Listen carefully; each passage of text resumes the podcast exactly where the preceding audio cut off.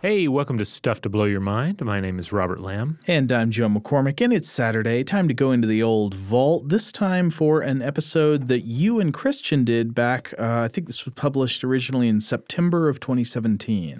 That's right. Uh, since we're doing the series on psychedelics, uh, I thought it'd be good to revisit these older episodes that Christian and I did uh, on Timothy Leary, looking at Timothy Leary, his biography, and the role he played in the, the history of psychedelics uh, which is kind of a, you know a double edged sword here, I guess. You know, it's on one hand he uh, he, he, was at the forefront of the the counterculture movement, mm-hmm. but uh, he undoubtedly did a lot of damage too to the the reputation of uh, psychedelics. Yeah, interesting that he has a controversial legacy, not just among uh, people who were opposed to psychedelics, but among a lot of psychedelic supporters. Oh, absolutely. People who are involved in psychedelic research. There, uh, there's a lot of, I, I, don't know if you'd say anger, but even in contemporary uh, accounts, you read about people who are, who just kind of hang their head and they're like, man, Timothy really, really made things difficult for us. Yeah, yeah, indeed. Uh, and we discussed some of that in the psychedelics episodes uh, that uh, that are publishing uh, right now. Mm-hmm. So uh, let's go ahead and jump into this one. Uh, part one of a 2017 look at Timothy Leary.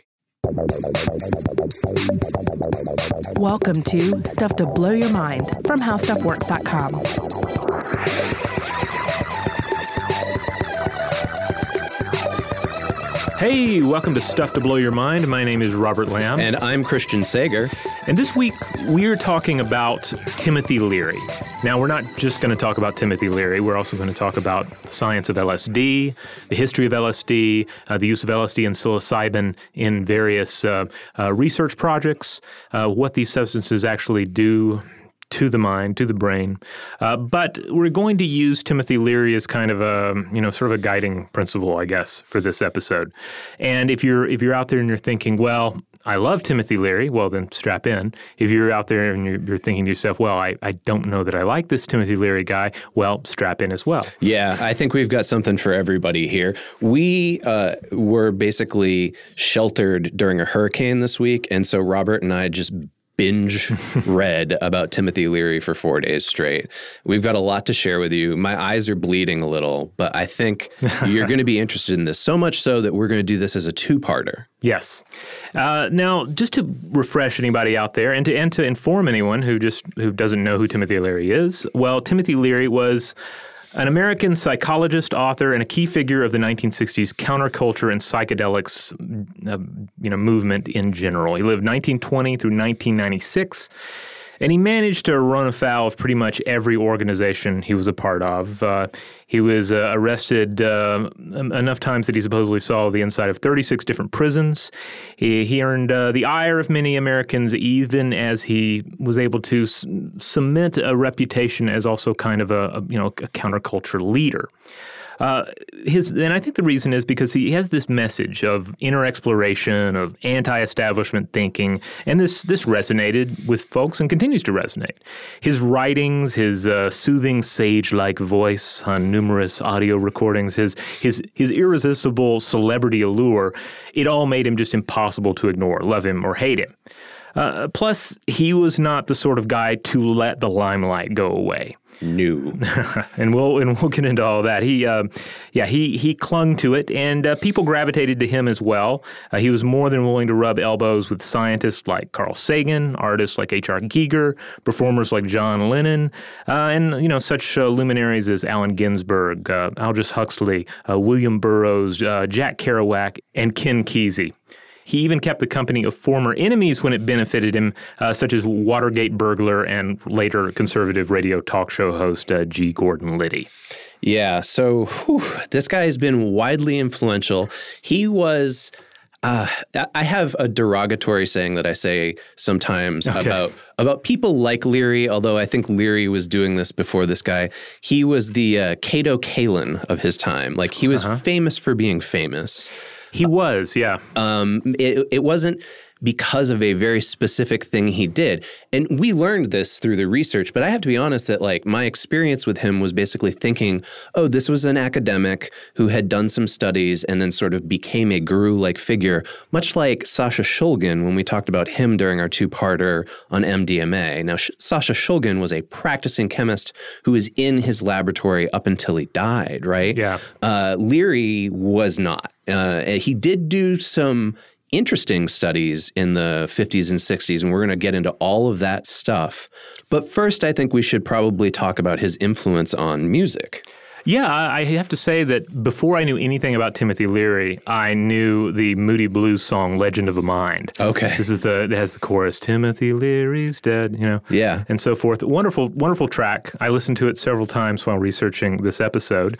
Uh, other fan music fans out there might recognize uh, the. the the, uh, the sampling of his uh, voice in various recordings, uh, probably most notably a live version of Tool's Third Eye, where they have the, the bit uh, "Think for yourself, question authority," um, and then you'll find numerous other musical projects that make use of his uh, soothing voice. Um, and in fact, he, I mean, he was involved in several of these projects as well. Uh, there's a an ambient instrumental like sitar distortion album titled uh, "Turn On, Tune In, Drop Out," which is one of his catchphrases. Yeah. and that's actually like really good listening. I, I fire it up every now and then. You just kind of you know chill out and and you know don't think about what's being said uh, too much. But um, the interesting thing, as, as we've uh, alluded to, is that there is this kind of surface level pop culture idea of Leary, Yeah. and it doesn't it doesn't necessarily hold up when you start going into the details of who he was, the sorts of research projects he was involved in.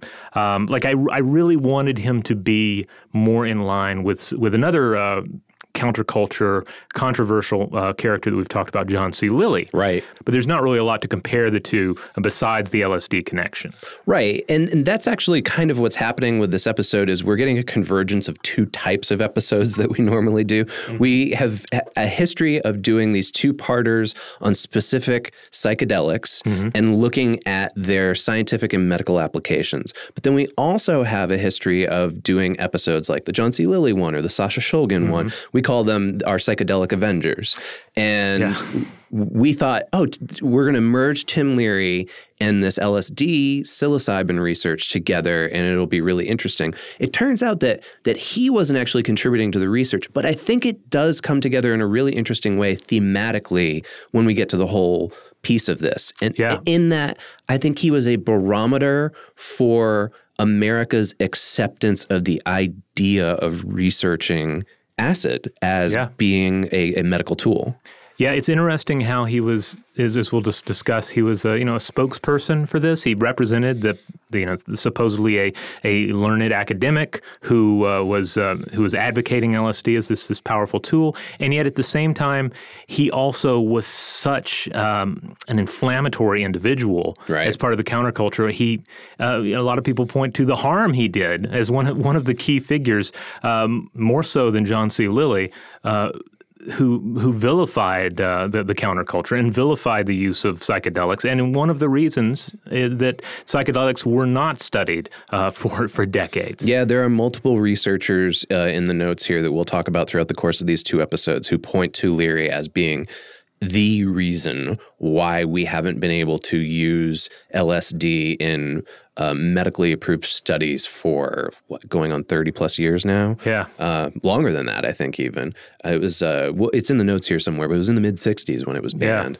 So, yeah, strap in because that's the other thing. We're going to get into a real basic primer for you on what LSD is, what's the difference between LSD and psilocybin, and then we'll roll into the Leary experience. Okay, so to go back to the very beginning here, let's just go to the the, the origins of LSD itself, since that's the, you know, the the main substance that we're going to be discussing here. Yeah. So, Swiss chemist Albert Hofmann synthesized LSD in a Sandoz pharmaceutical lab on November 16, 1938. Uh, Sandoz was working uh, on a research project involving a parasitic fungus called uh, ergot that grows on rye. Now, you may remember that um, Joe and I recorded an episode titled The Psychedelic Nightmare of Ergotism that dealt with uh, ergot, and uh, that uh, that is the same substance uh, that we're discussing here.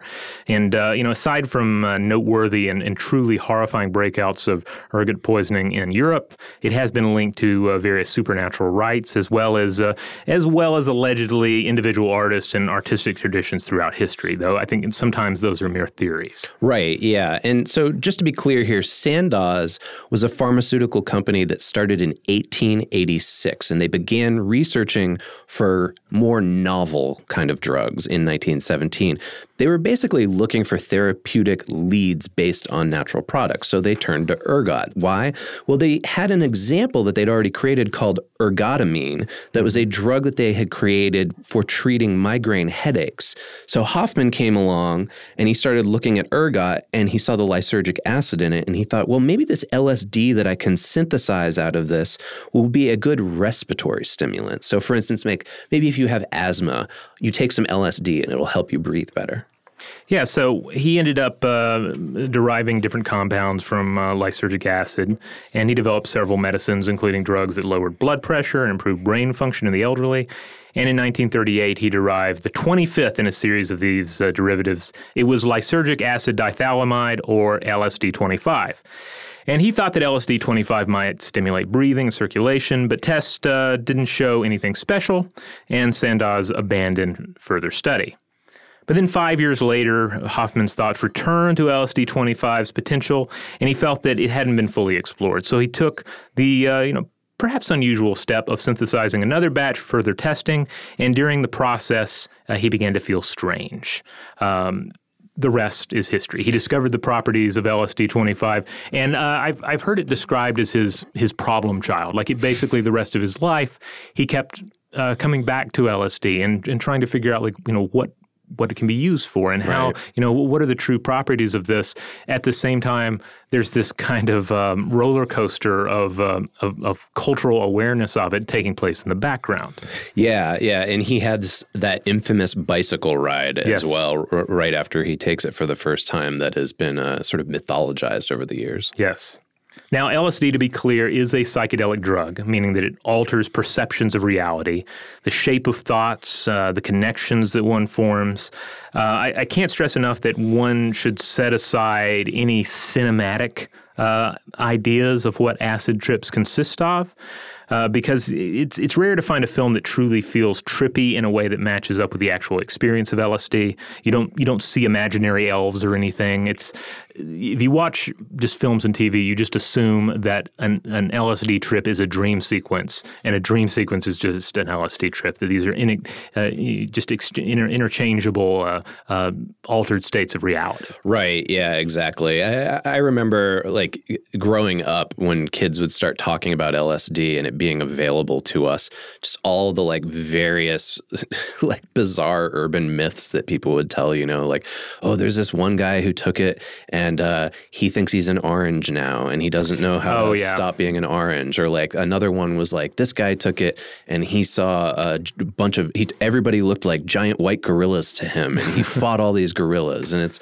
like these sort of spectacular stories while it does have hallucinogenic properties mm-hmm. are they're mythologized yeah i always think back to an episode of strangers with candy where there's a, a story of a, a girl who tr- took lsd and tried to force herself through a keyhole right you know now that's not to say that that uh, that nothing bad can happen while, one is on LSD. We'll have some examples of that as, as we go on here. But in terms of just like what the experience of um, of LSD, that basically what is a psychedelic experience.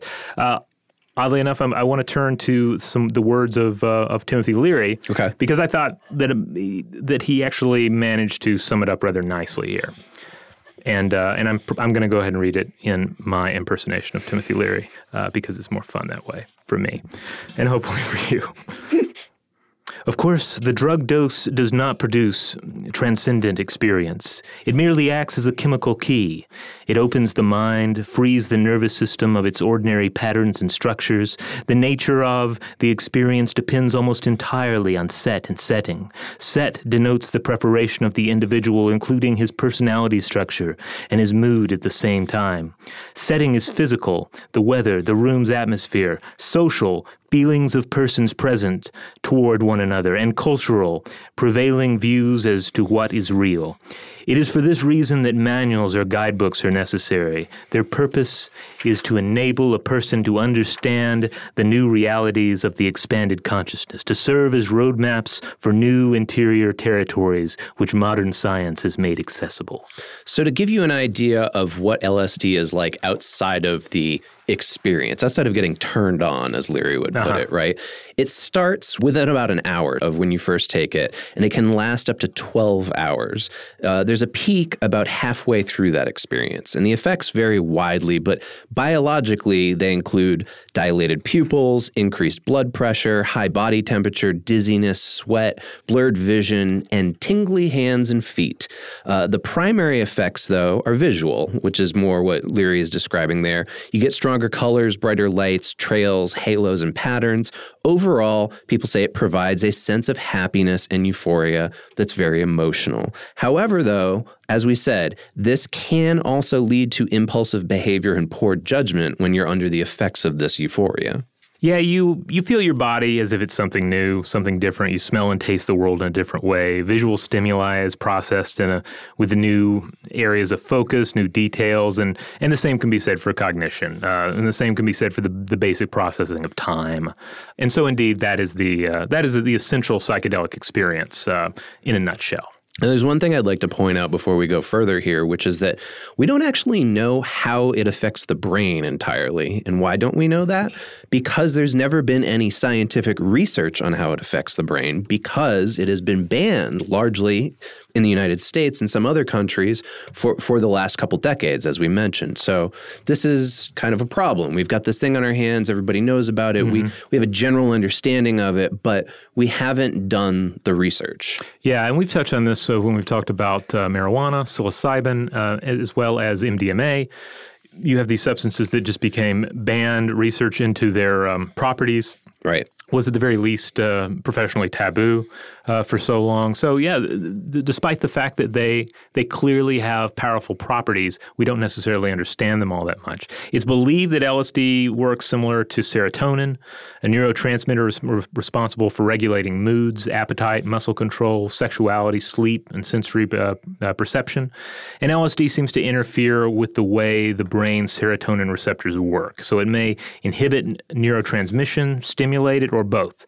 It also affects the way that the, the retinas process information and conduct that information to the brain. So you might be listening to this and saying, well, hold on, I've never taken any of this stuff before. And you're just kind of throwing these terms around. What's the difference between LSD and psilocybin? Well, psilocybin is a fungi, and that's classified by botanists and mycologists, people mm-hmm. who study mushrooms. While they were used by the Aztecs in religious rituals, the American public didn't really find out about psilocybin until 1957. And this was when an article in Life magazine recounted the adventures of a New York banker in Mexico where he tried it. Huh. Yeah. LSD, totally different. It is colorless, odorless, and tasteless, and ingesting just 25 micrograms is enough to feel effects. Now, to give you an idea of what 25 micrograms is, that's less than the weight of two salt grains. It is very quickly metabolized by the human body. Now, as previously established, LSD is a chemical that's synthesized in a laboratory setting, whereas psilocybin is a fungi that's yeah. grown in nature. One is natural, one is created in a lab. Several chemicals that could go into LSD are currently sales restricted here in America or are monitored by the Drug Enforcement Agency. And there's all kinds of dif- different recipes on how to make it. Uh, some start with lysergic a- acid that's derived from morning glory seeds. Others use that ergot fungus that we talked about earlier and how it was discovered. They culture that and they extract ergot alkaloids from it. This fungus and LSD itself can break down when exposed to light, and that's important to note as well. In this ergot recipe, the solvents and reagents involved are also very dangerous. They're poisonous, carcinogenic, and explosive. So it's fun, I would imagine, working on this stuff. Like if you've got your little laboratory, you've got to be really careful. Yeah. You know, this is like a, um, some Jesse and Walter White stuff where you've got to be really careful about what kind of stuff you're concocting and what you're breathing in and whether or not you blow up your trailer. Yeah, I mean, this is straight up chemistry, uh, and that's Yeah. the other difference. Psilocybin is uh, is ultimately a, it's it's about uh, I guess scavenging or Yeah. or growing uh, a naturally occurring organism. Uh, this is chemistry. So the way you do it is you synthesize the ergot alkaloid into a lysergic acid compound, and you do this by adding chemicals and applying heat. Afterward, you isomerize the compound so that the atoms in its molecules rearrange. This involves some cooling, mixing it with an acid, an actual acid, not the, the term acid, also a base, and then evaporating it. The remnants are iso lysergic diethylamide, which is then isomerized again, and that produces what's called active LSD. So finally, you purify it, you crystallize it. Uh, afterward, LSD can be made into tablets or it's dissolved into liquid or made into gelatin squares. Most often, it's dissolved into ethanol, and then that ethanol is added to sheets of blotting paper that are then dried, cut up into little pieces, and people get tabs that Yeah, way. it looks just like the candy that you can buy. I, I'm not really sure on the history of that candy. You know, the one where it, it basically looks like blotter acid. Yeah, yeah. Like which came first? That's a good question. Is this is this like candy cigarettes, or is it just a happy coincidence that uh, this terrible candy looks like acid? Yeah, that is curious. I, if any listeners know, please let us in on the secret there.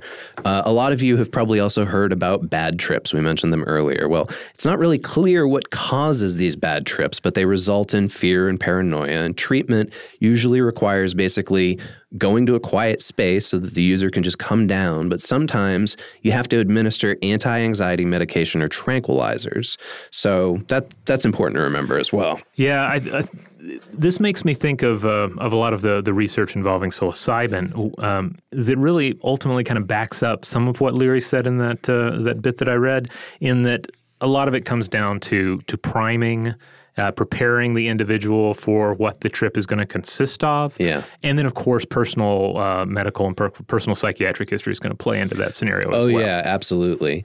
Now you've also probably heard of flashbacks, right? This is the other thing. Like when, when I was in high school, like all the legends, it was like, oh, he's going to see those white gorillas every year for the rest of his life, right? Like something like that. Oh yeah, it's it, this is something that is uh, that pops up in, in films and TV from time to time, and it's either just completely ridiculous, like the White Gorillas, or even when it is a lot cooler and more believable, say with the first season of True Detective. Yeah, right. There's still a lot, a lot of uh, of doubts from some individuals as to to what extent this is a, a thing or, or a realistic depiction of it, if it is. Yeah, here's the deal with flashbacks. There's no evidence to support the idea that LSD remains in your body forever in amounts inside your brain or spinal fluid. People say that, but we don't have any evidence on it. Why? Because we really haven't been able to study it, right?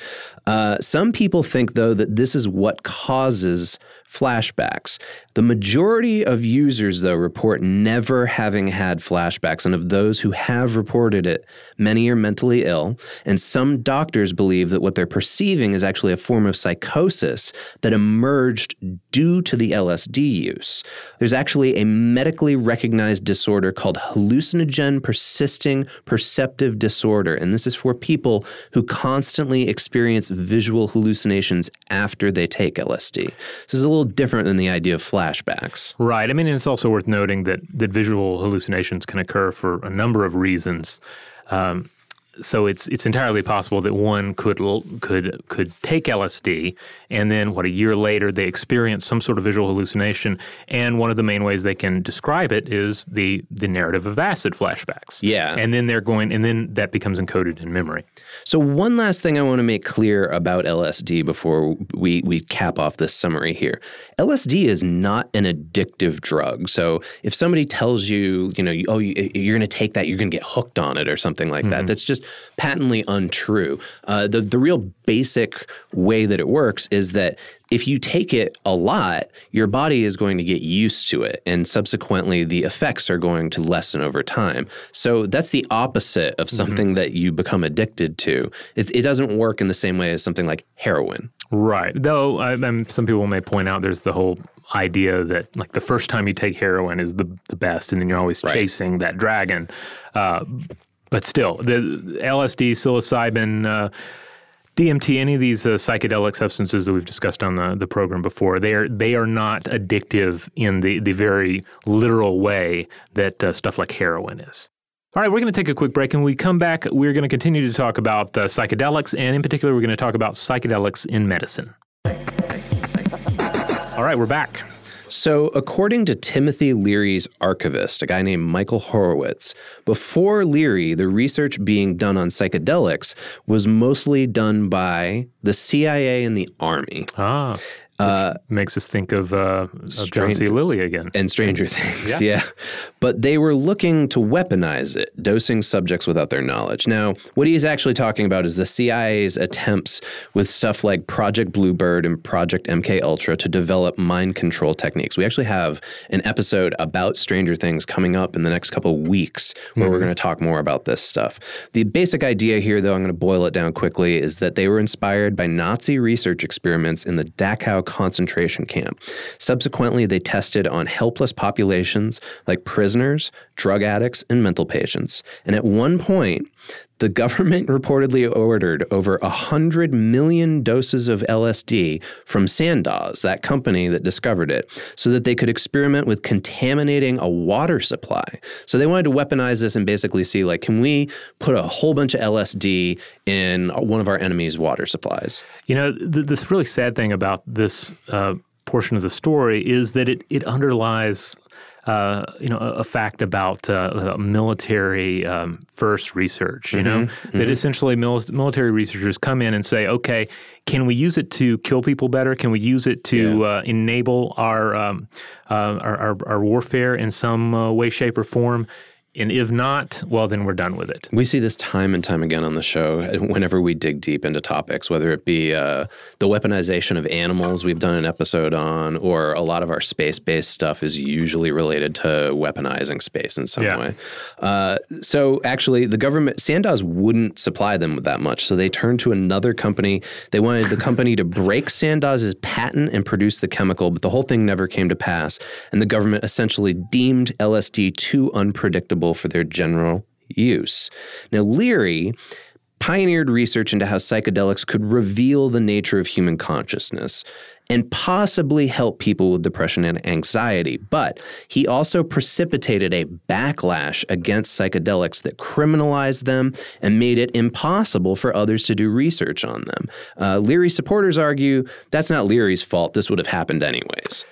You know, and I can see I you know I can see both sides of that, but he was undoubtedly um, a, key figure and uh, in a in a very um, you know ultimately a very like hateable figure. Like part of his yeah. his charisma and his charm it just worked like poison against uh, people who already had uh, you know a conservative bent. Yeah it's true and we're going to see time and time again uh, people turn against him and not the kind of people that you would expect right? So let's back up for a second here what about before Leary? How were scientists and researchers looking at it before that? Well, in the 1950s, some researchers began investigating whether psychedelics could treat mental health disorders or addiction.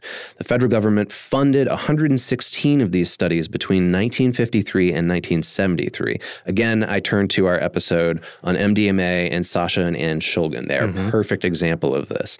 Along those lines is kind of what was going on with psychiatrists and various various uh, researchers working with LSD in patients to see how it could work. Sandoz was essentially selling it as a psychiatric product. Right, and these and these were reputable research operations. Yep. We had not yet gotten to the point where Leary comes along or or John C. Lilly comes along and, and you know starts uh, giving it to dolphins.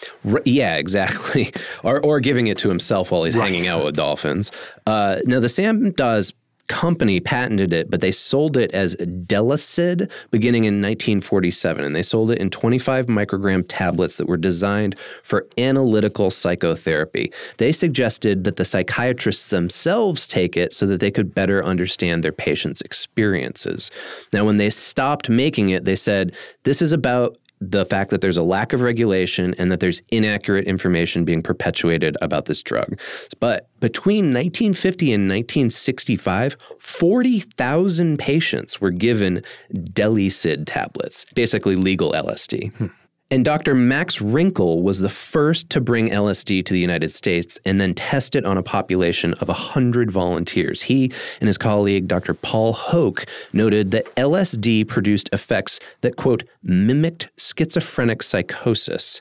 So this is, you, you can see where there's some, as another theme that we come back to over and over again on the show is like uh-huh. early uh, psychological theory seems to be very uh, generalized and biased, right? And this is another example of that. They're like, oh, there's this thing.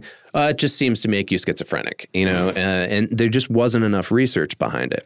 But recreational drug use increased dramatically in the 60s, such that as many as 2 million people had dropped acid by the 1970s. So by 1965, there were very few researchers who were allowed to possess LSD. Only six projects were conducted in 1969. In 1970, the U.S. Congress added psychedelics into the government war on drugs, and the federal government declared these drugs had no medical use. The chairman for New Jersey's Narcotic Drug Study Commission called LSD the greatest threat facing the country today, more dangerous than the Vietnam War seems like a little hyperbole I think, in retrospect. I think so, yes. By 1974, the National Institutes for Mental Health declared that LSD had, quote, no real therapeutic value. So there was a strong establishment bent against this drug, which Timothy Leary unfortunately did not help with his antics. Uh, today, though, LSD is a Schedule One drug in the United States. It's under the Controlled Substances Act. This basically means the government believes that it has high abuse potential, which we've already established that it's mm-hmm. not addictive. Uh, it has a lack of accepted safe uses when taken under medical supervision. We'll talk a little bit about how there actually are some of those, and that it, it, basically has no current medical use in their minds. Now, Again, there's evidence that it does. Now, I want to remind everybody that by placing it as a Schedule One, they are placing it in the same category as marijuana, mm-hmm. and uh, and they're placing it in a stricter category uh, than Category Two, which includes cocaine. Yep. So since then, only a small number of studies have been conducted. Uh, you've got small sample sizes, so there's not a lot of research that we can rely on. The early results are broad. They suggest that when used by people without a family history or risk of psychological problems, psychedelics can actually make us kinder, calmer, and better at our jobs. They also help us solve problems more creatively and make us more open minded and generous. Yeah, it's, it's interesting uh, when you look at the research uh, here about these potential uses for uh, psychedelics. Uh, one is instantly reminded of meditation because both both meditation and psilocybin have been shown to shut down the default mode network, that constant stream of worry chat about past and future in your brain. Um, and the, the, brain activity is similar, even if the experience, uh, you know, obviously isn't going to always be the same. Though uh, there there is often a certain amount of crossover, um, and we'll have to get in, into that more when we do a focus on meditation in the future. Yeah, I mean, what Robert's referring to is the default mode network. This is a group of structures in the brain. They're found in the frontal and prefrontal cortex. That's what's responsible for our ego and our sense of self, and mm-hmm. it's why we as humans have very rigid, habitual thinking that, let's face it, we can obsess over. Right? Yeah. On psychedelics, it that slows down, and the boundaries between the self and the world dissolve, allowing for therapy sessions that can be more effective.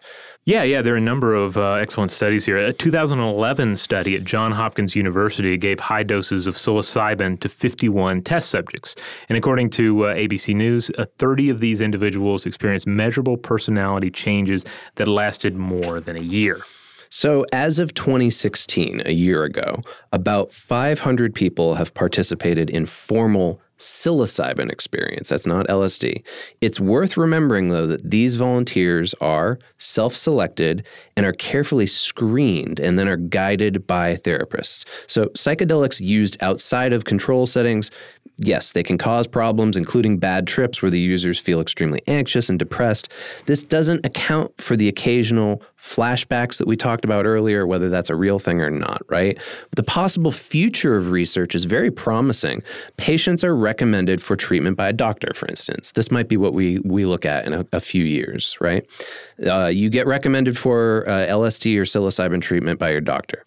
They get you screened for mental illness. They look at your heart to see if you have any heart conditions. Then they're prepping you about what to expect. Uh, you're monitored by a medical professional while you're under the effects. This is someone that they have, uh, you know, established a trusting relationship with you. It's not just some scary orderly who stands there the whole time. They have to work with you for at least six to eight hours ahead of time. Then the experience you have is contained, so it's something you can build a life around, right? You can you can figure out how to solve the problems that you're going in for around this. Across the board, though, we're looking at, at openness as one of the, the key positive um, uh, results of uh, psilocybin use, um, other hallucinogens that have been explored in these various research programs. Yeah. And so you look at uh, what are the possibilities here? If we can get the FDA to reschedule it, what can we do with it? Well, there have already been studies that have looked at how psilocybin or LSD can be used to help terminal patients deal with end of life anxiety. You can potentially help people who have addictive problems. There's been studies that have been done on smoking cessation and alcoholism related to it. Uh, and then also, psychedelics can potentially help mental wellness. There's been a number of studies that have been done basically looking at how it can prolong positive changes in attitude and mood. Um, when I think about LSD or psilocybin for myself, I've never taken either. But when I hear these very controlled laboratory conditions described, uh, as somebody who's never taken it, that's actually more appealing to me. The idea of it being done in a controlled setting like that. Um, well, you know, the the crazy part about it is that, like, the idea of of of say people or young people taking LSD, psilocybin, or whatever, and not really knowing what they're doing, and having you know maybe a positive experience maybe a negative. Like that's that's not in keeping a with the the clinical use of it but but all but b with the uh, with the traditional use of some of these substances. Yeah. Where you would have not a scientist but a shaman to administer these things. There were rituals there were there was a process. It was communal. Yeah it was a communal experience with lots of priming yeah. Now, so just from my perspective, because I know I have a history of depression and anxiety, and my family has a history of depression and anxiety, I've always worried, well, I don't want to take this because I might have a bad reaction, right? Remember what they said some of the setup was, mm. is they needed to screen you for certain things. I'm also curious, though, they say things like it's going to increase your interest in fantasy and imagination. And I want to know how much more interested in fantasy and imagination I can get because I'm already pretty well down that rabbit hole. One of the things that these researchers say is that when they take a look at it, it can help change your personality if you're having personality problems, right?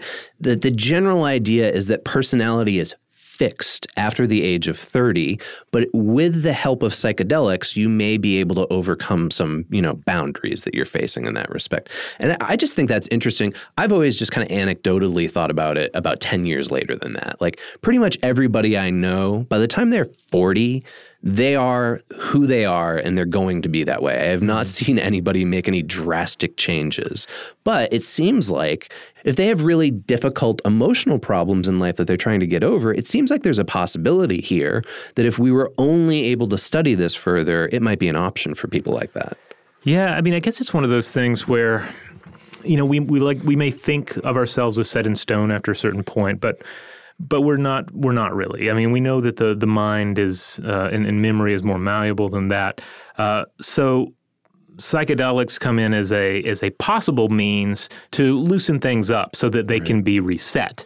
Uh, and of course, that being said drugs are not the only thing that I think that, that can allow a person to do that. I mean, sometimes something as simple as, say, travel, uh, new experiences, um, re- reading a book you wouldn't have uh, otherwise read, this sort of thing. Like generally, oh, yeah. having a creative a curiosity about life uh, can can change who you are. Uh, I think one of the the interesting things in some of these studies uh, is that it, it, makes you wonder like is, is the person that is administered the substance are they this, the kind of person that is not a novelty seeker? They're not they don't seek out new experiences otherwise? Like maybe that's the kind of individual for whom some potential future treatment would be best used. Like somebody who's yeah who who really can't shake something negative in their life, uh, and they have a pretty established routine of yeah. how things are. But at the same time, they recognize that there's something about that routine that is is dysfunctional for them or for the world around them. Yeah, there's some sort of cycle that needs to be broken. Uh, there's something that needs to be uh, you know just pulled apart so it can be put back together in a slightly different form. Yeah, yeah, I think that's a good way to approach it. So why don't we take another break, and then when we get back we're going to officially dive in to the Leary stuff, and we're going to start right at the beginning. All right, we're back. Okay, so we're going to talk about Timothy Leary for the rest of this episode and then into the next episode as well. Uh, yeah, we're going to start at the beginning because I think a lot of the stuff that happens on you know, early on in his life is going to be key. And it's interesting when we talk about this in terms of like at what point is someone's personality set? At what point right. is somebody's destiny kind of set? Uh, well, according to uh, Robert Greenfield, who wrote uh, Timothy Leary a biography, yeah, you can you can sort of see a lot of that in Leary's early life. So he was born uh, October 26, 1920, in Springfield, Massachusetts, to uh, an Irish Catholic family. His father was a, was a struggling dentist, and uh, his mother was a, a, working mother. That's my neck of the woods, Springfield, yeah? Massachusetts. Yeah, my uncle works there. Uh, it's just uh, my whole family's from the western part of that state, so I have a very clear picture in my head now of what okay. his his young upbringing was like. So, uh, according to Greenfield's biography uh, you can really attribute a lot of Leary's rebellious spirit uh, to his uh, relationship with his father, Tote an alcoholic uh, who brought imbalance to the home and depended on uh, charity from family loans to prop up his struggling dental practice. Now, uh, the young Tim Leary, uh, you know, occasionally stood up to his father, but was also forced to hide from him on the roof on some occasions. And then Tote left the family when Tim was only 14 uh, leaving him to find solace in books about mythic heroes and, uh, and legends. And he uh, was determined to become something better, greater than his father. And his mother obsessed as well over her, her child's future. Like, how can I engineer uh, somebody for success? And so Greenfield argues that we see the seeds of Leary's relationships with authority figures throughout his life, uh, you know, pinpointed in his early life, uh, as well as his relationships with women. He would go through periods of finding structure within an, in, within an institution, but would ultimately rebel against its order. And in times of distress, he'd seek out women. And for positive father figures, he turned to uh, not to his own father, of course, but to uh, flamboyant and uh, sometimes dramatic family members. And he depended on the emotional and financial support, uh, uh, first of all, of his mother. And, uh, and, and, Greenfield identifies a pattern of his leaving most of them along the way. Yeah, I mean, I think like one of the awful themes that we're going to notice by the time we get to the end of this two-parter is that he left a a wake behind him of uh, either abused people or dead people. I mean, his well, we're going to get into it. Yeah, it, there are a number of self-destructive tendencies in Timothy Leary's life.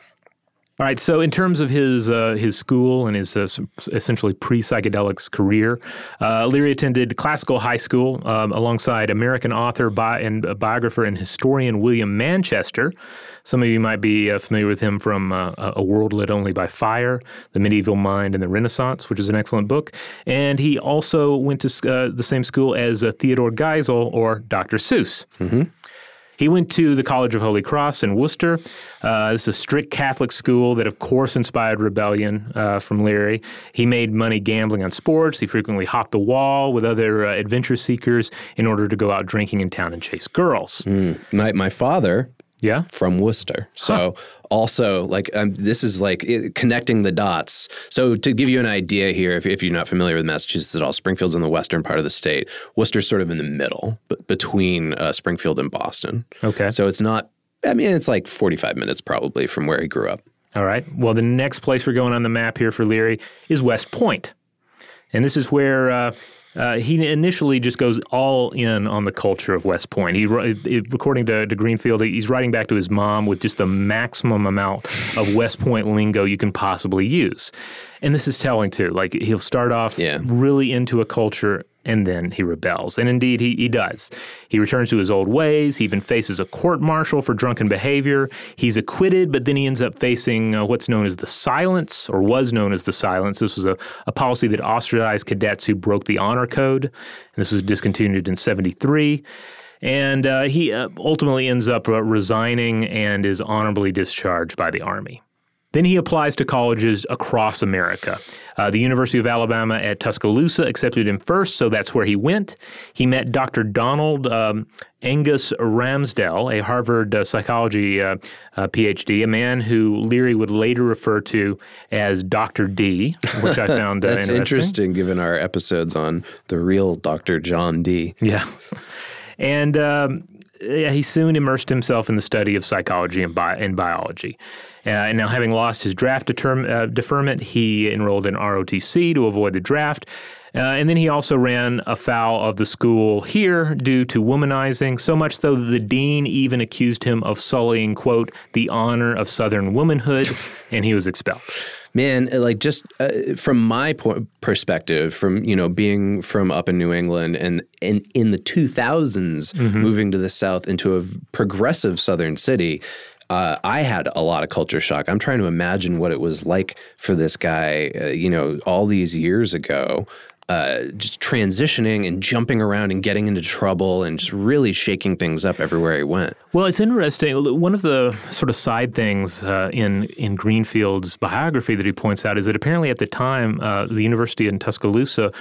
You had these various liberal uh, academics, and in many cases, um, um, homosexual academics, who had found sort of a safe environment in, in which to thrive. So, in a in a sense, like if, if Timothy Leary was going to go to anywhere in the American South at that point, Yeah. uh, Tuscaloosa was probably one of the places to go, and he did find people who who valued him and embraced him, uh, you know, initially. But he wasn't quite able to to finish his his uh, academic duties. Oh, of course not. Now, on the advice of Dr. D, he goes on to enroll in the University uh, of Illinois. He lines up work in the psychology department. And he eventually completes his education uh, at Tuscaloosa uh, remotely.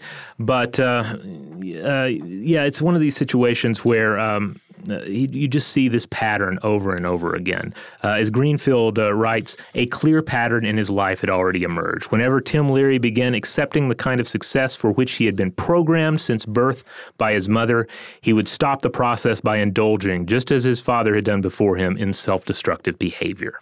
So Leary then goes on to get his master's degree at the University of Washington. We're talking about Washington State now. So he's already jumped from New England to Alabama to Illinois and now up to Washington State. He received his doctorate in psychology in 1950 from the University of California at Berkeley. So then he jumps down to California. Here he decided that conventional psychotherapy was useless and he began experimenting with group therapy and transactional analysis. So this gives you an idea of like where he was at sort of academically discipline wise before he was introduced to psychedelics. His first wife, Marianne, committed suicide during this time. This was in 1955. This left him to raise their two children alone. We have more on this, obviously. Uh, yeah, it, uh, this was just a real sad situation for a number of reasons. But basically, uh, he he and Marianne had a very um, Open relationship. well, yeah, but also just a chaotic relationship. But just a lot of, uh, uh, according to, to Greenfield's uh, account in the biography, just a lot of negative vibes in Yeah. this uh, in this relationship. A lot was not working. Uh, Leary was uh, apparently looking to end the the relationship in the very near future, anyway. And then uh, she committed suicide, and it was you know it's not like Leary wasn't an unfeeling person. Uh, Right. Like this had a huge effect on him. Uh, like he would write about it It's just, just essentially a, a pit that he wasn't able to emerge from emotionally for, uh, you know, for, for, for decades even. Uh, and then, you know, to, to say nothing then of the, the children as well. Now, the urban legend of this goes this is what, uh, you know, I can't imagine how many articles and books Robert and I read for this, but it probably popped up in every single one of them. Is that the night before they were having an argument about their open relationship and about that he was. Uh, in a relationship with a woman that he loved more than Marianne, his wife, and that she was upset about this and she wanted him to break it off. And he went into the bedroom and said, it's your problem, not mine, and closed the door. When he woke up in the morning, she was dead. She had suffocated herself in the garage inside the family car. Yeah, uh, in Greenfield's account, he he kind of points to the different versions of the story. So like, there's the there's like a slightly different version that he t- that he tells the authorities, and then he writes about later, and you know you can sort of try to find the truth between all of these. Uh, uh, and yeah, it's just a really ugly situation with an ugly ending. Uh, It her. but it's also, uh, unfortunately, I think, an important sign of things to come with this guy and and sort of where his priorities were, right? Uh, and I don't want to end this this episode because we're we're about to wrap up our first part here, but I don't want to end it on such a super downer. Uh, he went on afterwards to teach at Berkeley, and he actually was the director of psychological research at the Kaiser Foundation Hospital in Oakland, California, from 1955 until 1958. Now, during this period, uh, um, after uh, his wife's suicide, uh, he uh, he also ends up going to uh, to Europe a few times. He goes to Spain, he goes to Italy, and uh, this is kind of key. There is this. Um, there was this period of time uh, when he was uh, when he was in Spain, and he he suddenly experienced this some sort of mysterious illness. Uh, so swelling, uh, pain. Uh, he was uh, attended to by a, a Danish doctor, and he ends up pa- passing this night in misery. Ends up sending the kids to stay with another couple of of, um, of Americans who were staying close by. And he says he said that he felt like he died during this time. That he that he let go and he put the past behind him. But in a, in a very interesting way, it was kind of his first psychedelic experience, like a taste of this altered state. As a, you know, not to be confused with all the times he'd gotten just blindly drunk uh, in the past because he had previously and for a lot of his life had a, a severe alcohol problem. Uh, but uh, it's it's uh, shortly after that too that uh, Frank Barron, who's a, who was a colleague from Berkeley. Uh, he, uh, he he visited Leary during an unproductive stay in Florence, Italy. He was always going on these trips to try and you know to well to, to write various things. And uh, at this point, Barron told him that during uh, his research into creativity, he'd interviewed a psychiatrist who had used magic mushrooms to produce visions and trances, and that Barron had tried them as well, resulting in a mystical, transcendental uh, insight. Now, interestingly enough, Leary warned him that he might lose his scientific credibility if he babbled on about this sort of thing. Um, And that, my friends, is what we call foreshadowing. Yes. so, in the next episode, we will get into the uh, the, the psychedelic uh, experience of uh, of Leary. Basically, one continuous psychedelic experience that lasted his entire life, and uh, basically dragged American culture with it. Yeah, please make sure that you tune into that second part. It's got a lot more of the juicy details of Timothy Leary's life and the science and research that he did into LSD and psilocybin. If you want to reach out to us about this episode and any of the stuff we brought up today regarding LSD research or possibly Timothy Leary's history, you can always get us on social media. We're on Facebook, we're on Twitter, we're on Tumblr, and we are on Instagram. And if you want to get in touch with us the old fashioned way, just uh, shoot us an email at blowthemind at howstuffworks.com.